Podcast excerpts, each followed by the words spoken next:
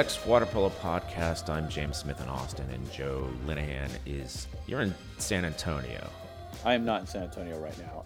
On, I am recording this in North Texas right now. That's right. I know. I think we just actually talked about that, and I forgot.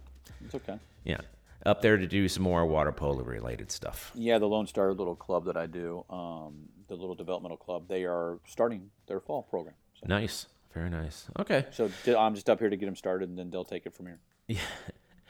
I actually just got finished writing a, um, a, a, a, a news item for my club, which is basically like we're, you know, there's a, a bunch of events coming up. And um, so you and I are going to talk about the same thing. One of the most important, uh, you know, events in the last couple of months is that uh, it sounds like Aquatex and Zilla will be hosting. What, what would you name it? The Central Texas Showdown on uh, October 10 and 11. USA Is- Water Polo will be hosting it. well, we're we have to co-host. You are gonna be the local city host. standpoint. There the you local go. host. You're going to be the local host. That's so it. I'm going to be running the event. It's going to be called the Central Texas Showdown. Right. And I just was trying to be different with the name. and uh, but yeah, it's we're going to try to have an event here in early October. Can you Uh, imagine? and right now it's scheduled for October 3rd and 4th as of this taping. Um, we might need to make a couple changes here or there, but I did send out an email at the end of last week, and there's been a tremendous response. So a lot, a lot of people are just very excited about that. The I kind of there's a, that there's an event happening, um, and uh, I mean, everyone's like, "Oh yeah, we're definitely sending teams." I'm like, "But y'all aren't practicing yet, so are you gonna be able to send teams?" yeah. So, um, but like you know, it's it's one of those things where you know it's a it's a it's I guess it's a bigger step this year than it has in other years. From oh, we're sending teams to then they go get athletes and they have to pay the entry fee Right. because you have to pay the entry fee. That's that is you entering. So Yeah. Um, good news because the the what really was one of the hurdles to overcome was the idea of physical contact, and so at least at these two facilities, that's uh, that's going to be allowed, and there's obviously going to be restrictions on. As everybody knows, like how to enter the facility and so on. But once that was out of the way, then it was pretty easy, it seems to me, for you to proceed with that. How did you decide to come about, uh, you know, hosting this? Well, I just think that I mean, obviously, I think that there's a there's a there, there's a need for competitions. Everybody drives by the park and they see the baseball players and the softball players. So That's I've been getting lots and lots of questions about why are we not playing water polo? You know, you got this, you got this plan. I'm like, okay, well, you know, pools are a little bit different than a field, and there's a lot more fields out there than pools. And um, you know, we just, I mean, and I think I've told this before on, on the podcast. There's 89% of our competitions and practices are in school district pools, and the, Right. and they're not really allowing contact as of right now, which is fine. Um, so we have to find some pools that are allowing contact. So like you know, and I know that you know your pool in Round Rock and uh, uh, was it and the Zilla pool in Cedar Park are allowing contact, or I guess the clubs are going to start allowing contact here soon. So, um, like if those pools were a few miles south in a different county, we probably wouldn't be able to have this comp- yeah, this competition. That is correct. So I mean, so depending on, I mean, it's very specific. You need the proper, like almost a perfect storm of of of things to go right. So, and we're still working on, we're still working through some of those, yeah, those details, and all the information is going to get out to the teams here by the end of this week, and then hopefully we get, and I mean, we're only going to be able to have about 16 to 20 total teams here in this tournament. So it's not like we're going to have this huge, uh, like, uh, uh, like a hundred team tournament. We're only going to have two courses, but it's a start. It's a start. I wanted to have something, and I don't know if another club was going to step up and do a tournament anytime soon. So No, we weren't. Even though I might have one of the only pools that could do something like this. But um, by the way, the physical contact rules for my pool only apply to select events. So, for example, this tournament is going to follow on some rules we put in place for the upcoming ODP clinic. Uh, but in general, we're still scrimmaging without any contact or practicing without it. That includes masters. But for the sake of a tournament like this, there's an extra waiver. You got to enter, you know, getting a a, a temperature check. Um, given all of that, then uh, you know we were able to host, which is good. Yeah, we're basically taking like both pools and both facilities are run by different cities, and they have their own criteria. So we're taking the hardest criteria from both pools and making that's going to be our tournament criteria. Smash them together. So I mean, we're going to do for just the general kind of safety guidelines. Um, um, and this is going to be sent out with all the tournament kind of info here later this week. But um, you know, you're, there's there's going to be a, a, temperature check. There's going to be um, you know, obviously the social distancing for for all the teams and spectators and coaches. Coaches are going to have to use masks on, on like yeah. uh, uh, unless they're within six feet of like unless they're within they're away, like kind of six feet away from somebody. The refs as well. The refs don't have to wear a mask. It's going to be optional for them to wear a mask while they're refereeing, but the table workers are, are going to have to wear masks. We're going to have the benches away from the stands. We're going to have the benches with the chairs kind of spread out a little bit. You know, there's not going to be a sharing of the warm up kind of area you know, because and then teams are not going to be able to warm up during each quarter. So there, and then so we're gonna have to be able to allot time. So if we used to be able to kind of just kind of jam in games on the on like you know four or five minutes on a 45 minute time frame now we're now we're gonna have to do the like the four or five minute quarters on an hour time frame to allow the next team to come in and yeah and warm up a little bit in yeah kind of in the pool the good thing about the two facilities are there there's a lot of area at both places yeah so we can have like a little ready bench type area for the next team that's about to play. Yeah. Um, we're probably going to limit it to two parents or two spectators per athlete. So therefore, you know, like if a team has 10 kids, then they're limited to 10 total fans in the stands. So, and everybody's gonna have to keep their social distancing, and we're gonna have, uh, you know, the safety police at both places. Yeah. You know, um, and uh, I'm sure this is the first tournament, so I'm sure everybody's going to be on their best behavior. It's going to be the second or third tournament where people are going to start getting a little impatient with some of the rules. But uh, you know, this is the first step, and yeah. we're hoping that other people are going to start are going to start have like kind of having tournaments here in late October and definitely in November and December. So, yeah. you know, you and I have talked about this before. Um, it's been almost stunning how um, a, agreeable parents have been about the rules that we've had to put in place. I mean, they completely understand it. And so, you know, I'm not looking forward to the point where they uh, come back and are unsatisfied with what's going on. But for right now, if we tell them all the rules that you just uh, that you just shared, then they're not going to have a problem with it. They're so excited to be back in the pool. Yeah, it's just it's just it's just communicate. And I mean, for example, the 14s or 12s are going to be in Cedar Park at the Elizabeth Milburn Park Pool, and that's a shallow deep uh, facility. You know, so there's going to be one end is going to be a little bit shallower than the other end. Um, at your pool, it's going to be all deep, so that's so that's why we're putting the older kids there. Everybody knows the rules before they get to the pool. They're not going to be shocked by anything. Right. So and um, and teams are going to have to kind of take a look at the safety guidelines, and parents are going to have to take a look at the safety guidelines and say, hey, this is this is something that we want to do or not do. Right. So, do we and, want to participate? And we're going to try to, and we're at first we're going to limit it to one team per division per club. Yes. Just to allow everybody the opportunity to enter. Makes total sense. I know there's a couple bigger clubs out there. They're like, oh, I want to enter ten teams per division, but like you know, we gotta we gotta to try to give it a chance to kind of everybody, and we might be able to increase that or have some extra slots here or there. So, um, but you know, I mean, please everybody be patient. You know, we are we're not we might like not everybody's going to probably be able to play in this tournament that wants to because we are going to be limited for space and time. Which clubs are you talking about, Joe? I don't know. Yeah, me neither. Um, yeah, good. Anything else about this? Because we have a couple other items that we'll come back with otherwise.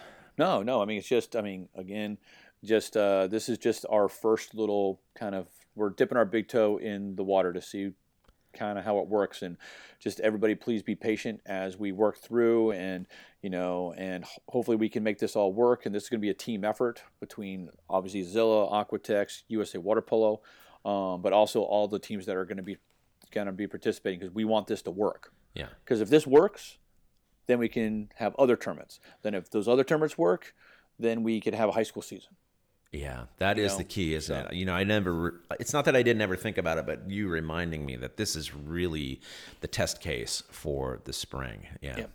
It's going to be fun. It is going to be fun, and the water's nice, by the way. Cooled off quite a bit with the rain, just to let you know. It's you know how soupy these pools, the outdoor pools, get during the summer, so it, that is recovered when it's good good position. Um, okay, when we come back, we'll talk a little bit about ODP because there's news related to that. There's a meeting with TISCA coming up, and then more stuff in general about clubs reopening and a conversation with uh, Colby Thames of the Southside Honey Badgers when we come back. All of TX Water Polo is brought to you advertising free, and we'd like to keep it that way. So we're asking for your help. Show your support by going to txwaterpolo.com forward slash give so we can keep covering the sport we love in the Lone Star State.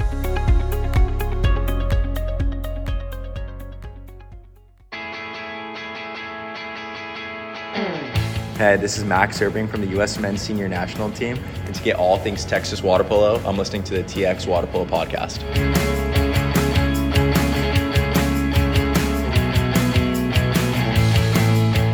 James and Joe back with you, and uh, a couple of other items to talk about. First of all, ODP is now, uh, the registration is open for the first clinic in Central Texas, and it will be again at my home pool in Round Rock. Um, and it's we, in order to accommodate all the athletes that we typically expect for the Central Texas camp, we had to split the sessions in half. So, Saturday, September 26th, uh, is when the girls will be playing, or yeah, their clinic will take place, and then uh, the next day the boys in the morning will, will head out to the pool. Um, and once again, the rules are now out there published as to what's required for those who show up, for those who are involved. But it is a full contact uh, clinic, so that means they're going to be scrimmaging uh, in the sort of traditional sense. So um, I'm actually really excited about it. I'm obviously proud of being able to host it at our little pool. It would be nice to have done it in a big 50 meter pool and so on, but that just wasn't in the cards for this. But uh, you got to adjust and adapt, James. Adjust and adapt. Yeah, exactly. Well, just you're the sure, key to that. Yes. Yeah. Uh, like the registration is open for those now, correct? It is open, and that is published uh, publicized on our website, which is odpswz.wordpress.com. And so that we just put that out there the other day. Yeah. And uh, was it, um, yeah, it's going to be exciting. I mean, this is one of the first ODP camps that are out there. I don't think it's the first one, but it's one of the, it's going to be one of the first, like kind of, kind of handful. And, uh, and it's going to be fun to have just to get the kids out there. And I believe that you guys are limiting it to the first 50 that sign up, right? Yeah, that's correct. I mean, there we have first 50 a, boys, first 50 girls. Per session right. So 50 athletes per session that's a part of the registration process. So i'm looking forward to see who fills that out. Uh, but that's a uh, that was an agreement between my club and usa water polo in order to sort of keep things sane. But you know a normal camp a normal clinic let's say we did at ut a year ago then the limit would be 100 so there's not any real change about that except uh, for each individual session yeah, and then so what are the prices for it? It's gonna be four hours on Saturday, four hours on Sunday. Hundred bucks. Hundred bucks, session. which is less than what it was last year, right? Much less, actually. That was surprising. That came out of USA Water Polo that it's a lot less, but uh, you know, for reasons that are pretty obvious. And then you and I are gonna also gonna be doing a little bit of a uh, kind of a Zoom meeting prior we have to do it in the sense that uh, we're going to combine in a certain way. Like I need to have a meeting with the parents, which I do traditionally in person in the stands. That used to be what you did before uh, I took over for you, or you handed me the job. But uh, it's it's basically to go over the things that are going to take place during the course of the season. The and we have some new selection criteria and other things that we want to cover specifically about this crazy COVID season that's you know we've never had experience before. So I cover that, and then we'll follow it with a town hall, and you will take over and talk about how many things. An ODP town hall. It's going to be ODP specific, and we're probably just going to answer some questions, kind of how ODP kind of fits in with the Southwest Zone, and you know the like the opportunities that ODP yeah, presents, as well as get some parents on there to have a little bit of a Q and A back and forth, and it's gonna be a good opportunity to uh, to to educate the parents kind of a, a, little bit about the whole ODP process. And we're going to try to do this before each ODP yes. camp this fall. Yeah. Uh, it's interesting that we've had so many parents who have become very active in trying to figure out how to continuously improve the ODP program.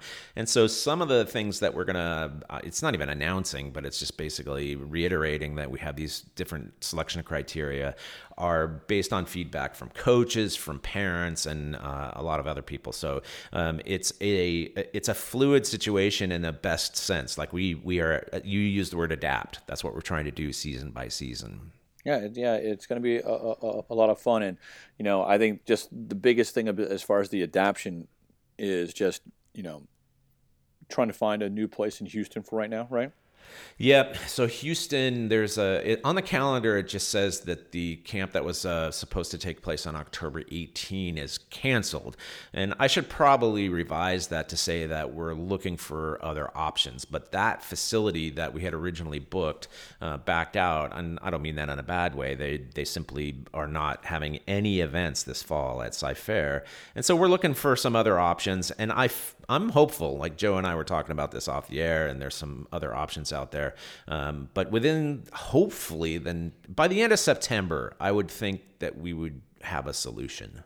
Yeah, hopefully, like by the end of next week. Yeah, hopefully so, by next week. And yeah. uh, and then there's also, you know, once we get that kind of settled, then we're hopefully going to have an ODP camp down in the valley, right? Yeah, that's uh, that's really interesting stuff. So my colleague Jonathan Landero, who's the coach down there, uh, has been looking into making arrangements for a very open and inexpensive uh, clinic for, uh, geez, anyone who's close to the valley, which is where water polo is really blowing up, and it's fantastic. Um, but I know that they are eager to have people come in and uh, who may have, have a little more experience with the sport and uh, and trying to share that with the athletes down there. And all those details are going to be coming out soon. So yeah, well, you know better than me.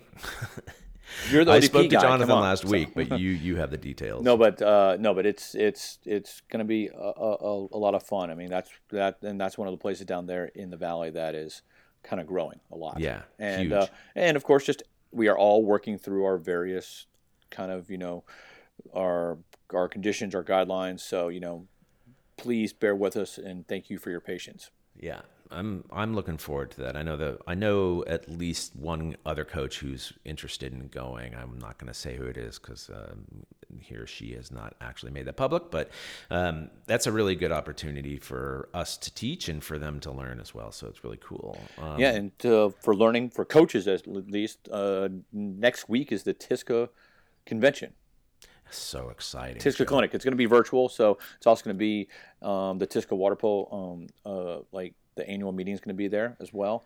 And TISCA Water Polo is doing a very good job this year. They're like they're they have Guy Baker's going to be kind of like their keynote speaker type thing, and he's gonna, and he's going to talk about his you know his skills and drills and such.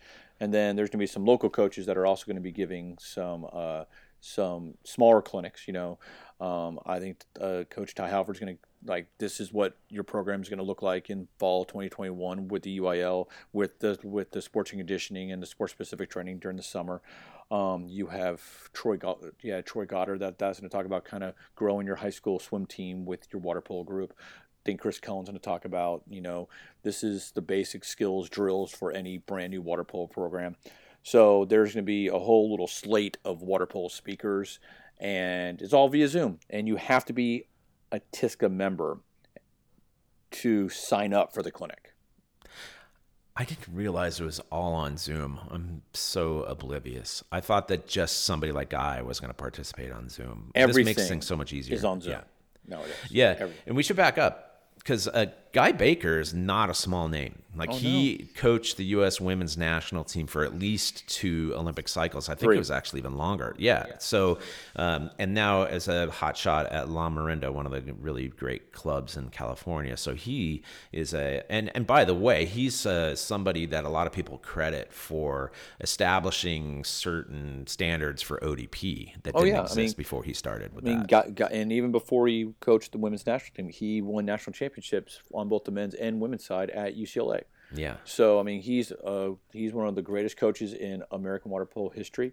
Um, he coached the 2000, 2004, and 2008 uh, women's national teams. Then he stepped aside. He also coached the Canadian national team, Mm-hmm. um, and then he's done a great job as far as you know, kind of revitalizing the Lamorinda youth program, and uh, and it's just thriving up there now. He's the technical director there. That and Lamorinda is basically up in the Berkeley area. So, Yep. um, and uh, no, but um, I've known Guy for years and years, and I mean he.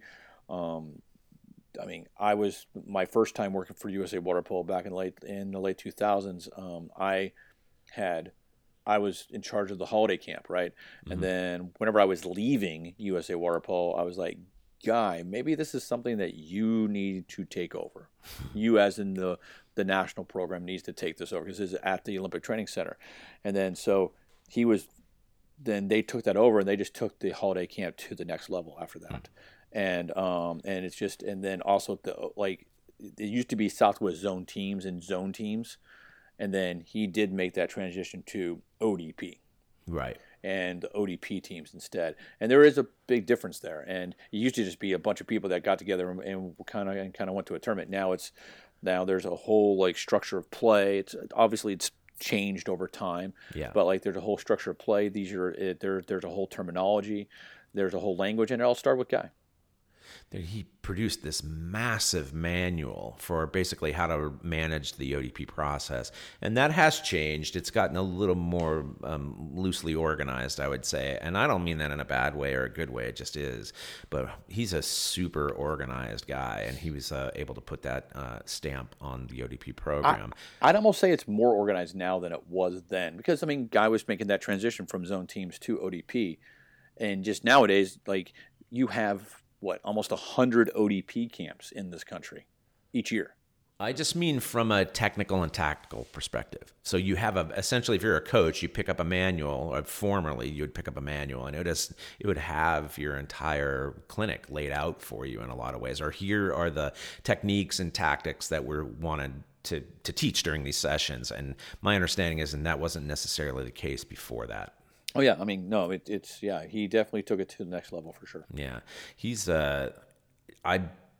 First of all, I interviewed with him, like I said to you before, in 2000 or 2001, because I was uh, applying for the job for uh, development at USA Water Polo. It was back in Los Alamitos, and he was uh, the national team coach. So, uh, but I'd known him before because he was a Long Beach State guy, and that's where I picked up my water polo chops was with beach water polo and he and um, jim brum and a guy named everett uchiyama were the coaches there at the time but he would sort of pass through on occasion he was more uh, involved with long beach state than he was with beach but still every once in a while he, he'd pop in Yeah. Good coach. Um, okay, generally speaking, what's going on with any reopening? Meaning, um, more and more clubs are participating. They are they are back in the pool doing who knows what because it varies by club, by uh, location, and so on. But is there anything that you want to share or can share about what else is going on in the state? Since you always have your ear to the ground about this stuff. No, I I just think there's there's various programs that are starting. I- know I'm starting my uh, developmental club up here this There you week. Uh, was it? Um, I think Southside starting back up. I know they were playing this summer. Then then their facility shut back down. I think they're starting back up here, which I think you're going to talk to Colby about, right? That's correct. Yep. Yeah, I mean, yeah, I mean, it's it's uh, it's it's just exciting. I think teams are slowly starting. They're just slowly doing more. I think Viper Pigeons are starting with practices here in September as well. So you know, it's just it's just really, I'm happy that you know things are moving in that direction. Yeah. You know, and I mean, sports are gearing up all like you know a- around the sports spectrum. You know, and once high school football starts, you know, I think that people are going to be doing a lot more contact as long as there's no peak and there's no huge, like you know, like case increase for Yeah. like COVID, yeah, throughout the state. So Right. Yeah, and he and I, Colby Thames and I, are going to be talking about Pearland or Pearland and Southland in particular because uh, South, sorry, South Side in particular because. Um, Yes, people are getting back in the pool. Practice is is resuming, but the forms that that takes across the entire state are, are you know wildly different. Let alone if you go look at Twitter feeds from California about the way that they're practicing. It's completely different. So it's going to be interesting to hear from him about how was the decision made by whom to, to allow them to get back in the pool and under what conditions, and whether any of that's applicable to other programs that might be thinking about doing the same thing. Yeah, I mean, it's just it's it's very interesting just to hear from people not only in Texas but around the country. Just everybody has a different story. Yeah, it's a huge story altogether. It's just so weird because you you put it in terms of people are getting back to practice, and that's absolutely true. But in the old days, you would think like, okay, I know what that means. But at this point, we don't really know what it means. Some people are just swimming, some people are tossing a ball around here and there, but that's that. And then some people have full contact scrimmage. So who knows? So anyway, he's going to fill us uh, in about that right after this. Hey, this is Mark Lawrence from Austin College, head coach of the men's and women's water polo programs and home of our Kangaroos. When I'm interested in uh, what's going on with Texas water polo, I always listen to TX Water Polo podcast. It's Colby Thames, and it's not uh, it's not Thames. We had that conversation. I was worried. In fact, we uh, Joe and I were talking about this this morning, and like I don't think he has patience for that kind of esoterica. Uh, it's important to me to know that I want to pronounce these names correctly. But uh, Colby is an age group coach and a parent board member at Southside. We wanted to give him a little shout about uh, what's going on with their club because they recently announced getting back in the pool. But that's not it. Um, you and so anyway, Colby, thanks for your time. Yeah, thanks, James. Thanks for having me on. Yeah, good. Uh, so, I mean, just to begin, because I gave the very, very brief outline of uh, of your involvement, tell us all the ways that you touch water polo and how did that come about? Yeah, yeah. So, um, uh, so I've been involved in, in water polo probably you know, past eight, nine years or so, and um, really, I mean, you know, it really started with just being a parent. Um, I've got um, my kids were swimmers, and uh, honestly, you know, back back in the you know mid mid tens, I guess, or mid teens, uh, everything Houston uh, water polo was really the West Houston Viper Pigeons. So I was actually uh, the, the president of the summer, summer uh, league swim team here, and uh, Rudy called me up and uh, said, "Hey, could we give you guys some flyers for water polo?" And you know, we were more than happy to do that, distributed. And my older son went to, um, you know, started going to the summer league program he played one game, and, and after the game, the very first thing he said was, "I don't ever want to really swim again. Uh, this is all this is all I want to do." Uh, so of course we forced him to swim. After, you know, another two years after that, but um, that really started, you know, um, my, my, involvement. Um, you know, my younger son, who's now a freshman, we threw him in the pool when he was seven because he was going to be there while we were practicing, and um, you know, we we um, you know, uh, for logistics reasons, made that made the um, commitment to Southside and uh, just got really involved uh, there and and um, and eventually ended up um, uh, taking over the uh, Badger Ball program that we have at Southside, which is our version of Splash Ball, because right. one of the coaches uh, that was uh, running that moved, moved moved from Houston to Dallas, and they didn't have anybody to do it. Um, and I think if you were to ask the, the you know the the brass at, at Southside why they asked me to do it, it they said well it kind of goes back to the Welcome to Texas tournament a couple of years ago in San Antonio they said it was about four o'clock in the afternoon and we didn't have any games, you know, two hours before, two hours after. And I was still there by myself watching games. And so they, they're like, yeah, you know, he'll probably, he'll probably put out the effort. So, uh, so, uh, you know, I went from age group coach or, or you know, splash ball coach to, um, within a couple of tournaments, I was coaching the 16s and the 18s and uh, it's been fun. Yeah, that is fun. Um, you, you, uh, you, you mentioned that um, th- you came into coaching in a sort of a roundabout way, actually, and it's right. a, I would say an unusual way because you you never played. Is that right? That's right. No, I, I never played. I've coached a lot of youth sports. You know, and, and when I was in college, I coached youth soccer, oh, okay. mainly soccer, right? And I did that all, um, you know, uh, when my kids were a little bit younger, probably about ten seasons worth. So, so, uh, so I'm familiar with coaching, and I, and I told the Southside guys, look, you know, there's, I consider there to be probably three primary, you know, kind of factors involved in being able to uh, uh, to, to coach kids. You know, one is to be able to motivate them. You know, uh, you know, two is is um, uh, you know to provide a little bit of, of structure, um, and and three is the technical part. And you know, that, that's what I didn't have. Uh, but honestly, starting out with the really young kids, it was what I needed the least. Uh, and and and USA Water Polo does such a great job of making content available. Um, that I was able to, uh, you know, to kind of come up to speed. And, and uh, you know, and, and, honestly, James, and I, I know you know this because I, would see you on 100 Zoom calls a week. Um, the the uh, the the USA Water Polo community, national coaches, and, and some of the top coaches in California and just such an incredible job of, of making um, learning and, and, teaching available over the past six months that I just look, I decided I was going to immerse myself in it. So I feel like I've come out with a lot better understanding of the technical nature. Um, and, you know, and I don't know that how else it's going to translate. And all that really needs to matter is that I can, I can uh, be a better coach, to better coach to the kids. Uh, so, uh, so yeah, that, that's how I got into it really. Yeah, the the I can just speak from personal experience. Um, I've been around the game for a long time, but I do not at all pretend that I know all, all, that's going on in the game. And these last six months have invigorated me more in a way that I never ever expected.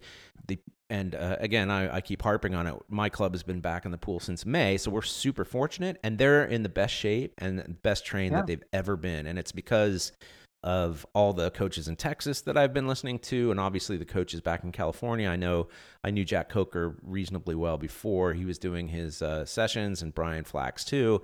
And ho- yeah, there's just so much information about, uh, out there that has been enormously helpful. So I can imagine that it's the same for you and lots of other people too. Yeah, absolutely. And in fact, one of the things that um, my main task during COVID was uh, to be the um, to be the chalk talk.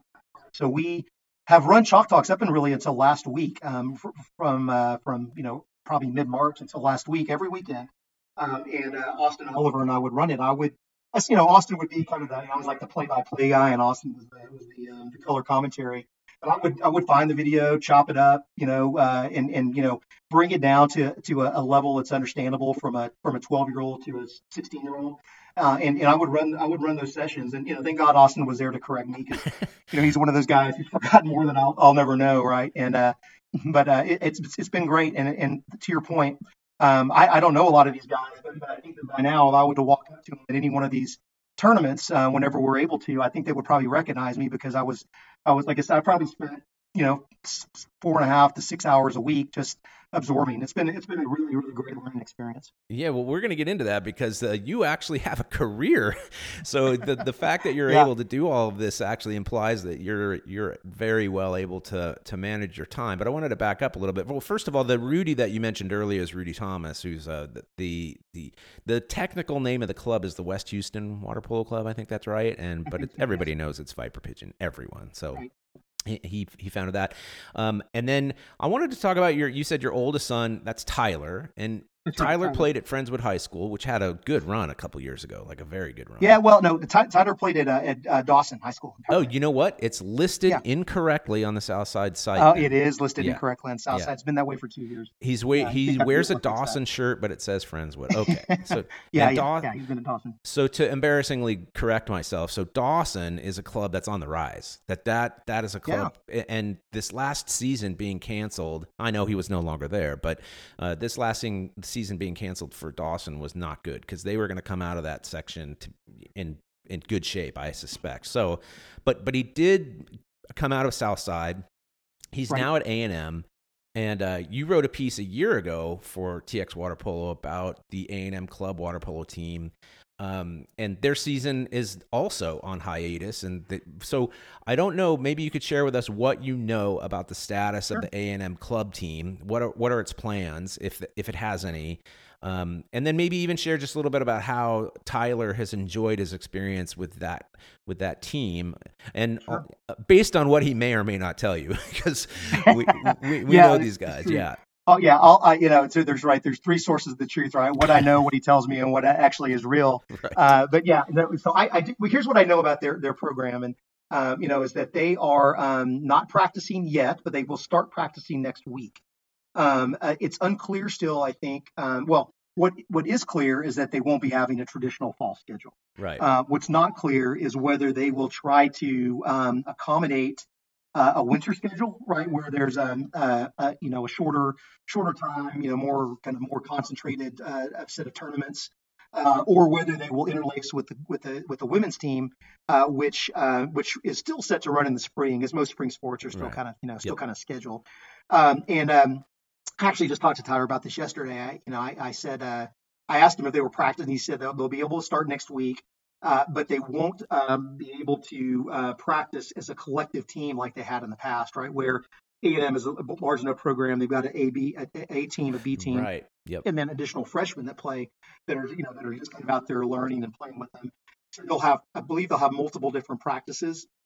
And I asked him if he, you know, if he had met any uh, any freshmen or was anybody promising, and he said they haven't even been able to watch them, and, and he's not sure how you know how much time they'll be able to, other than the people that uh, the kids that are coaching, because you know in the club programs they're they're self-coached.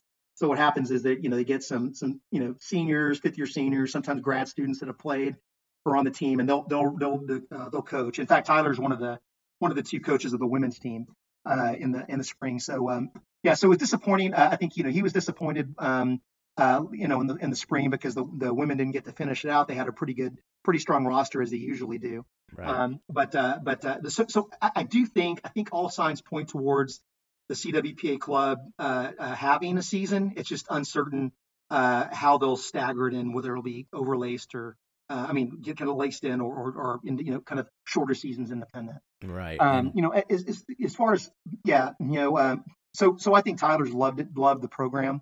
Um, he loved the game. He had a couple of opportunities to play in, in you know East Coast schools and smaller schools, and he just decided he wanted to stay closer to home. And um, it's been great. You know, it's his social uh, circle. His roommates, you know, are are, are on the team as well. Um, and and uh, he just uh, continues to. Um, I know I'm, I'm thankful that he's he's so involved in this found uh, you know really a lifetime sport um, that that's uh, really become kind of a, a you know a, a tentpole for his social world at A and M as well. That is not unusual. I mean, when I first started traveling to Texas in 2010 and I started talking to young water polo players, they would t- I would observe them and they would be on the say the UT club team and I would say, "Hey, did you ever consider going out to California or playing on the East Coast?" And they would almost uniformly say, not really. I wanted to stay close to home, and uh, you know, it's a lot cheaper to go to school in the state. And I have mixed feelings about that. I don't know if you even want to comment on that, but the the feelings that are mixed are not that I don't want people to stay in Texas, the state that I've adopted and really love, um, but I, you know, from the standpoint of growth, which is high on my mind and has been for a long time. I would want as many Texans to go play at a program that's varsity level as possible. It's not to disparage the club level at all, and he's apparently having a very good time. So uh, that's a long-winded question for you, but I wonder if you have Yeah. any any any inputs on that.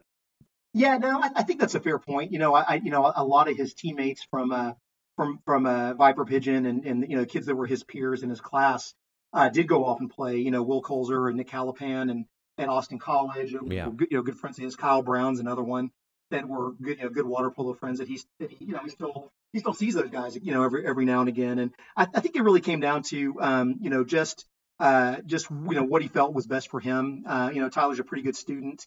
Uh, he had a good opportunity, got into the engineering honors program at A&M. So Man, I think you know we just kind of said, look, what do you want to do? What do you want to pursue? And we'll support you. And and I, I think when it came down to it, um, he was just you know he was just pretty comfortable, um, uh, you know, kind of uh, doing it as you know playing water polo as a as a passion, as a as a hobby, right, rather than something that that um, that was really more of a of a uh, kind of a full time thing. So yeah, I, I think it just comes down to personal preference. I, I agree with you though, right? I mean, I think from a from a uh, growth of the sport and and you know frankly growth of the sport in the state to see um, our local kids have those opportunities. Um, you know, I was just reading the other day about Cooper Gatterson, you know, from Longhorn going to play at Pacific. I mean, that's that's that's great, right? I That's mean, huge. you know, that's a yeah, it's huge, right? And one of the top, you know, they were the runners up in the NCAA last year, right? And so that sort of thing, right? I think for, for people like my younger son and other ones, really help them, make, you know, believe that it's possible and they can compete at that level. Yeah. Uh, so, so uh, yeah, I think it comes down to you know what, what what's best for the for the kid, and, and uh, I think for Tyler, he felt like it was you know um, he could he could scratch his itch and still uh, and, you know and, and still uh, still play, and it's worked out for him. Yeah, and he's uh, he's there with like players like Michael Lewandowski who have made the same choice. A very talented player, but uh, super smart. You know, wanted to do A and M for it. It wasn't even a question, you know, for some of them, and and uh, I admire that part. I, I just uh, obviously I have that little twitch in my mind that says, you know, what about playing varsity? And Austin College is not a good fit for everybody, and uh, Yeah.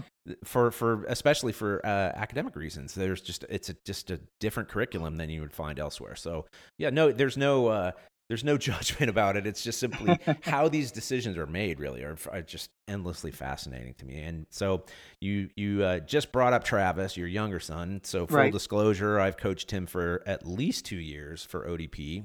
Yeah, it was three three years. I think he was on the development team for three years. See, it just it's so long, it just strings together. You know, like I, you know him and his buddies. Like I've been around them for so long, I'm sick to death of them. So, uh, obviously joking about that. At the end of the last season, the abbreviated season, both he and I will say uh, was honored by being selected to the national team selection camp. It's a point of pride for me that I try to not gloat too much about, but uh, one of only seven uh, boys from the the Southwest Zone. So, uh, a couple questions. Uh, Sure. What was his and your reaction to that announcement? And uh, maybe you could talk about the process of going from theoretically making uh, travel plans for Orange County Right. to exactly the opposite complete shutdown seasons canceled um, maybe you could uh, address how that that went for you and your family Yeah, abs- absolutely. Uh, so, so one, I mean, it's hard to kind of put into words, right? The pride of, of um, uh, for a kid like Travis, who, and, you know, and I know you can speak to this as well, James.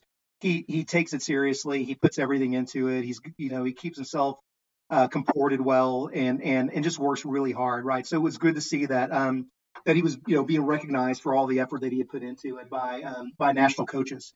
Um, and and uh, and it was something he was uh, motivated by and was uh, was um, you know trying to, to to make happen. And so um, okay you know, uh, e- you know, every year when they announce the selection, all, all the, you know, all the clubs from all around the country, 200 and some odd, you know, kids, you know, that are their age, all huddle up and wait for for John Abdou to read the names, right? And Mhm. and um, unfortunately for us, we're always the last team that's read, right? Because we're the, uh, we're the last, Zone. alph- yep yeah, the last alphabetically.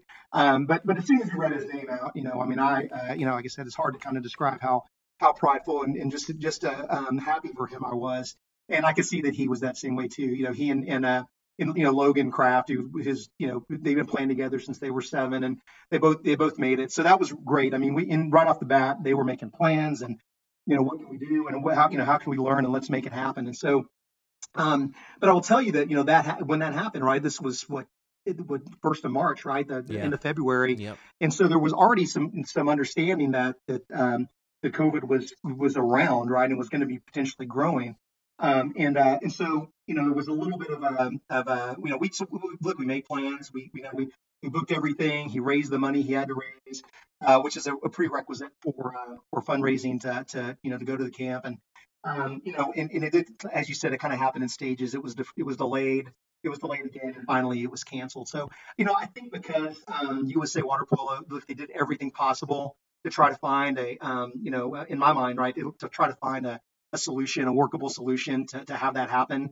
Um, I feel bad for him. I feel bad for the other kids. I feel bad for the girls, right, who didn't even get to have their yeah tournament. exactly Um, you know, and and and um, but by the time we got to mm, you know late late July, I think the writing was was kind of on the wall. It wasn't going to happen because you know that the um uh we hadn't happened yet, and things still look bad in California. Uh, so you know, look, I I think he's taken it as a motivator to try to make the, the, the ODP zone team again and do everything he can to get to get back there and, and really get that sort of uh, that sort of training. Uh, you know, and maybe maybe someday, um, like a couple other Texans have, you know, uh, to have a chance to uh, to be on the uh, on the uh, national team or futures team. You know, he, it's a, I, I keep trying to motivate him with it. You, know, you keep working hard. There's no reason you can't do that. So, Yeah. um, so uh, yeah, so so uh, so I think I you know I think he's got gotten kind of past it now. Uh, but it was a little, it was a, you know, there was a little disappointment. Was was probably underselling it. Um, but but I think he understands that it's it's really kind of out of, really kind of out of his hands, and that everybody that, that had a, a stake in making it happen did everything they could. Um, so yeah, so that's kind of where we are with it. Those kids on that team are pretty resilient. I know that from you know, Yeah. simply coaching them in, in game and and uh, practice agen- uh, situations. But um, I can imagine that that uh, maybe might take a while to sink in. You know, it's like just how unfortunate it is that the, all of this got canceled. No, there's nothing to be done about it. There's no Right. there's there's nobody at blame. It just it's a extremely unique situation. But you are missing out on this on this experience that's it's if it's not once in a lifetime, it's very rare. So um, Right. I, I'm I'm obviously super proud of him and and uh, his teammates who made it. Um, but yeah, it's it's extremely disappointing to know that they were not able to to to take part in that. Ab- Absolutely, but Yeah. like I said, I think we've got to turn that around to a challenge to to to um, you know to try to make it not a once in a lifetime opportunity, and I think he's up for it. I think so too. Um, and uh, I told him so, or at least. Actually, I didn't tell him, so I just made fun of him when he was up in Dallas at that camp. It was very good to see those guys. Uh, so uh, let's go back to Southside. Um, you Sure. explained your role there, at least uh, at least some part of the role, but uh, it was recently announced online. I noticed uh, the social media. By the way, we should get Right. into that too, because you may have a role on social media there. Um, was uh, that they announced that Southside is back at practice at Pearland. Um, share with us what you can about first of all, what are the restrictions that are going to be in place? What are the practices going to look like? Yeah, so so um, so yeah, we are back at um, at, uh, at Pearland starting this week. Uh, we're fortunate to to uh, to have pool space again. You know, we, we actually were back in the water, uh, uh, James. I think probably in in the end of May. I remember yeah. um, when Joe and I talked restrictions were that. lifted. Yeah, yeah, we got back in for about um, for about a month, almost a month, and uh, and then um, we actually uh, we had a a player um, who hadn't been in practice for a while but tested positive, Mm. so we shut down practice for for uh, for a, uh, a couple of weeks, right, just to be safe, you know, just to make sure everything you know kind of cleared away. And and the week that we were supposed to return, the city closed. Um, okay. the city closed the facilities back, right? So, so we had about a month of practice, and then uh, we could have had a little bit more, but we, you know, I, I think we were we did the right thing by just being being conservative. Yeah. Um, you know, so um, you know, I, I think I don't know all of the uh, of the of the restrictions. Um, you know, I, I do know that we um, are being or we're being afforded more space than we hadn't had in the past. Uh, so you know, the, when we first got back, there was you know, Pearland's a big you know 50 meter pool, Mhm. and uh, we you know without COVID, we would be practicing. There's a swim team on the other side and some open lanes as well. Um, we will be the only team in the facility. Uh, we'll have the same you know kind of fever check, um, you know, uh, uh, symptom check going in. Um, we because we have more space, I don't believe there will be any other uh, uh, participants in the pool at the time, so they've Right. really kind of localized. Um, you know, and the, the the local swim team there, Peak, we, we will never see them. You know, not not for a while. We'll be there opposite times they will be. Um, and uh, I think I think you know even in the in May we were still able to to shoot and pass. And so the question really is, I think, um, two things, right? What what's our, our number limit, um, and um, and and you know how much scrimmaging will we be allowed to Right. do? Uh, and you know honestly, I'll have to get with the uh, with the uh, the head coaches that have kind of sorted out what that what that will look like. Uh, I think we have enough conditioning uh, to to take care of that. We, we could probably go for a while without scrimmaging, but um, uh, you know, and and uh, but but I think I think we'll probably um, you know uh, go as far as we can. Now, I I, I, I might have mentioned to you we we actually have we actually found pool space at another pool um, that about about two or three days before the city of Pearland let us know that we could move back in. Uh, so we're going to have practice there as well, and I do know that's the practice that's a facility that Pops practices in, Mm. uh, the, the local Masters team yeah. uh, and uh, and that facility allows will allow um, you know more more scrimmaging to take place. Uh, but again, you know we'll do all the paperwork and and uh, and you know and we'll limit that as much as uh, to as much as is, is really required till we till we move a little bit further on. So Right. like I think we're just happy to get the kids back in the water and and um, and uh, uh, you know we'll we'll kind of move um, cautiously and as as as uh, as um, uh, you know kind of expediently as the facilities will let us uh, but also be prepared as we have in the past that we may have to occasionally take a step back to take two forward, and we're I think we're comfortable with that. Absolutely, and this is a moving target. So trying to you know pin down a specific policy that's in place is Yeah. slightly ridiculous because we know that it could change overnight. Um, so, but it is. I I think it's important, or at least what I'm trying to do is share information throughout Texas and elsewhere, really, about how these processes work individually. Because I I don't know about you, but I when my club got back in the pool, I was getting call or you know text, social media from Right. people saying uh, from all over the country saying you're back at practice? How? You know how does that work? Right. and Yeah, really the way it works is my pool said we could.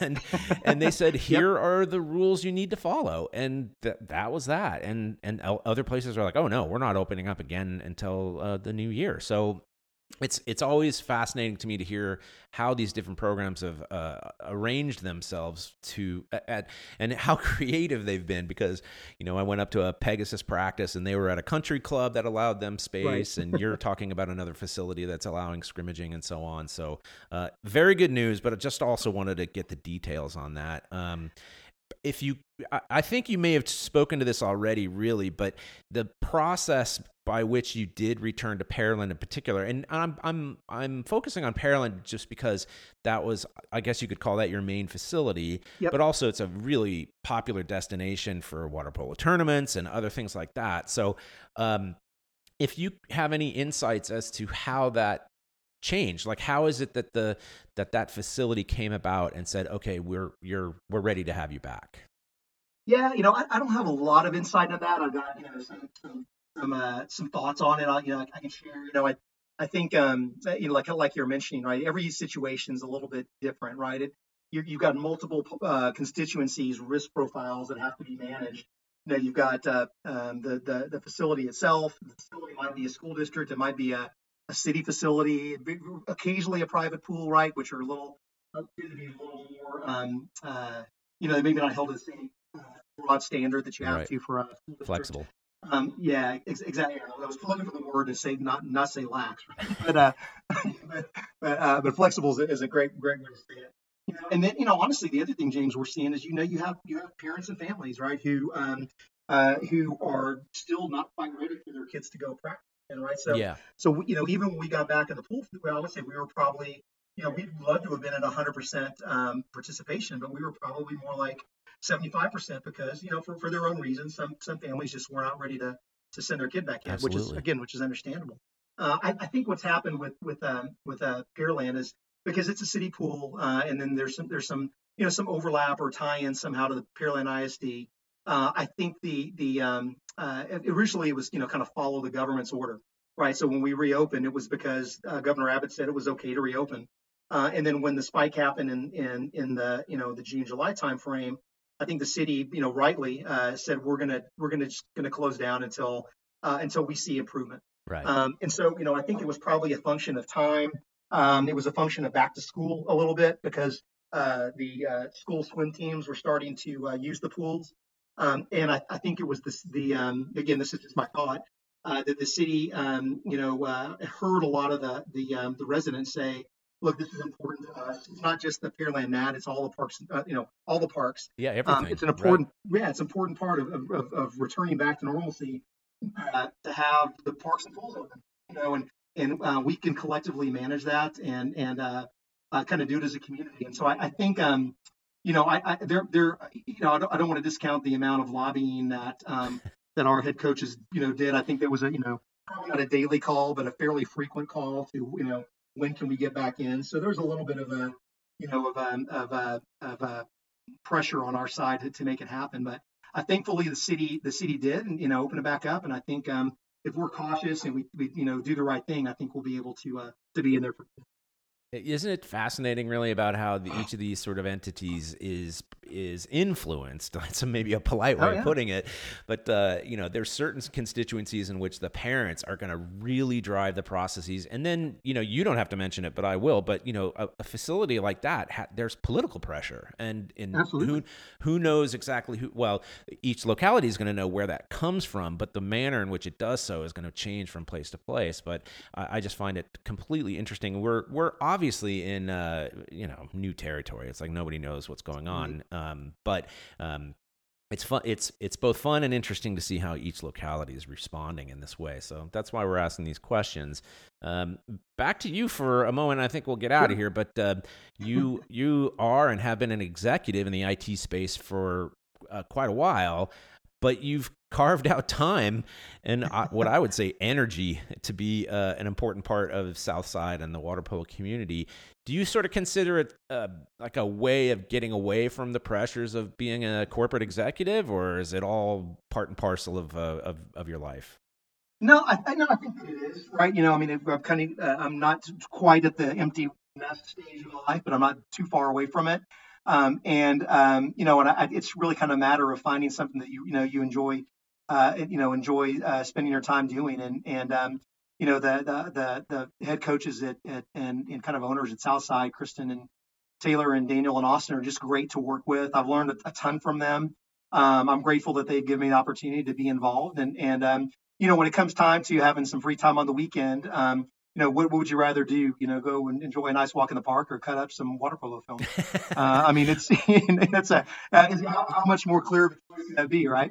Uh, but but I've enjoyed it. It's given me, you know, look, I don't know that I'll ever, um, um, you know, have it be full time, but but I've you know I've kind of let um, you know Tyler and Travis know. Look, you know, I, I fully plan on you know on on coaching and being involved way past your playing days. Yeah, get you know, out of here. Fact, uh, there, right. there, were a couple times this summer that um that um Tyler and I were running practices together because he coaches the South Side too. Right. He's back in the yep. summertime, and you know, and, and and I think back and it's like you know what was what was the uh, the kind of you know awkward high point of a really of a really um, monotonous summer, and in a couple of those days where where we were you know kind of coaching as peers were a couple of times of, and he probably didn't even think about that, but but it was for me, right? I mean, so it's a way for me to stay connected to them and, and involved, and and um, and I'm, I'm more than happy to carve out time. And uh, to your point, though, getting away from from the rat race, it, it's uh, it's also uh, it's also been a nice part of it you don't understand what threat you're now under by by admitting that you do film cut up because I don't want to do it. you might, I might, I'm, I, I guarantee I'm going to be calling you at some point to go over the way that you do it because I find it very complicated. And obviously, I, I, have at least a little bit of knowledge about technology. I do this terrible podcast, but uh, yeah, that's that's stuff that I find actually kind of difficult and have found. Um, you know, some advice that people are giving is really good. A lot of advice people give about doing film analysis is expensive. Like, uh, right. here's a, uh, just a little anecdote. Um, you know, Jack Kocur was leading a conversation. He's the head coach at Oaks Christian, which is in Thousand Oaks. It's uh, north of Los Angeles. Um, I would say a fairly well, well yeah. endowed, uh, you know, private uh, high school. Um, and he just breezily said, "Yeah, we we uh, we just ask our parents to pay for Hudl, which is the online service every year, which right, costs right. twenty five hundred bucks." And I'm thinking, my twenty five hundred bucks to my club is like the budget for the entire year. So yeah, it's yeah, exactly. we just don't have that yeah, facility it's like a capital expense, I think, for, for us, right? It's something yeah. you gotta you gotta you, you, you, try to cover over multiple years. You know, no, I, I think I, I cut up video the same way you were mentioning. You you know, you kind of piece together your podcast, right? Find find the the tool, the, the least expensive tool that you can use, and use it until it doesn't work anymore, and then you know move up to the next one. Yeah. Um, but uh, but there, yeah, there's some there's some tools out there that that are that are make it relatively easy. You know, for, for me, it's still finding those situations. Uh, and you know, gosh, you have to you listen to Jack Kocur for 30 minutes, and you'll see, you know, you'll you'll see a hundred things you wouldn't even have thought of that he's able to point out. And so, finding those situations for me, it's been finding those situations in game where you can really make it a learning, you know, kind of a teaching moment yep. for kids, a learning moment for kids. And so, uh, yeah, I find I find uh, I, you know strangely find find joy in that. So uh, so it'll it'll keep me busy for sure. Well, years ago i actually asked jack if i could come because his job for usa water polo when he was there was to do film cut up like his i don't it's not his only job but he did a lot of film cut up for the men's senior, senior national team and i'd never really been exposed to it so much and i said hey can i sit in with you sometime uh, and it right. was a it was a little bit of a um, you know far-fetched request because you know i live in texas and he does not so right. uh, it, it was not it was nothing that actually could happen because we, we didn't really cross paths and i wasn't going to get on a flight to go out there just to do that. But the uh, you know, for better and worse, the COVID thing actually circumvented the whole thing. Like he suddenly he's doing all of this stuff online, and people are amazed. Like they don't really yeah. understand like how, how much work goes into film analysis and and so on. So yeah. Uh, last question is really uh, again, sure. you have this IT background, you have technology background. Uh, what, do you have any role in the social media that so Southside pushes out there? You know, uh, not really. Uh, that's really managed by uh, by the club administrators. Okay. So Kristen and Taylor do that. Uh, I, you know, I mean, I'm, I'm pretty active on social media. You know, I've got a couple Twitter lists trying to consolidate Texas high school water polo. So if, if anybody wants to see that, they can come just find me out there and add yourself to the list. Uh, I don't run Southside's um, uh, social media.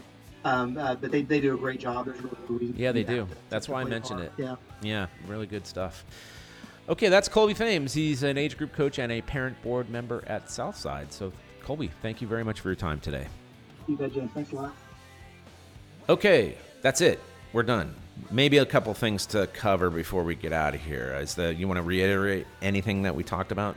No, the TISCA clinic's coming up on what September 18, 19, 20, and yeah. uh, was it um, that's coming up. We got the ODP on September 26th and 27th in yeah, in Round Rock.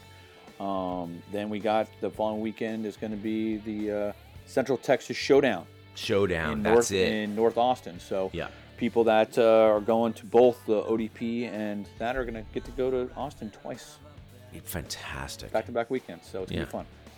It is Round Rock. It's not quite Austin, but still, anyway, it, it- a very nice place. Um, okay, cool. That's it. We're done. All right, Thanks take care, everybody. Thanks, James. Yep. Thanks again to Colby Thames for taking the time to talk with us. Thank you for listening and for telling a friend about the TX Water Polo podcast. And special thanks to our givers who keep us afloat. And if you want to contribute to uh, the cause, go to txwaterpolo.com forward slash give, son. Until next week, so long from Austin. This has been a production of TWP Sports LLC.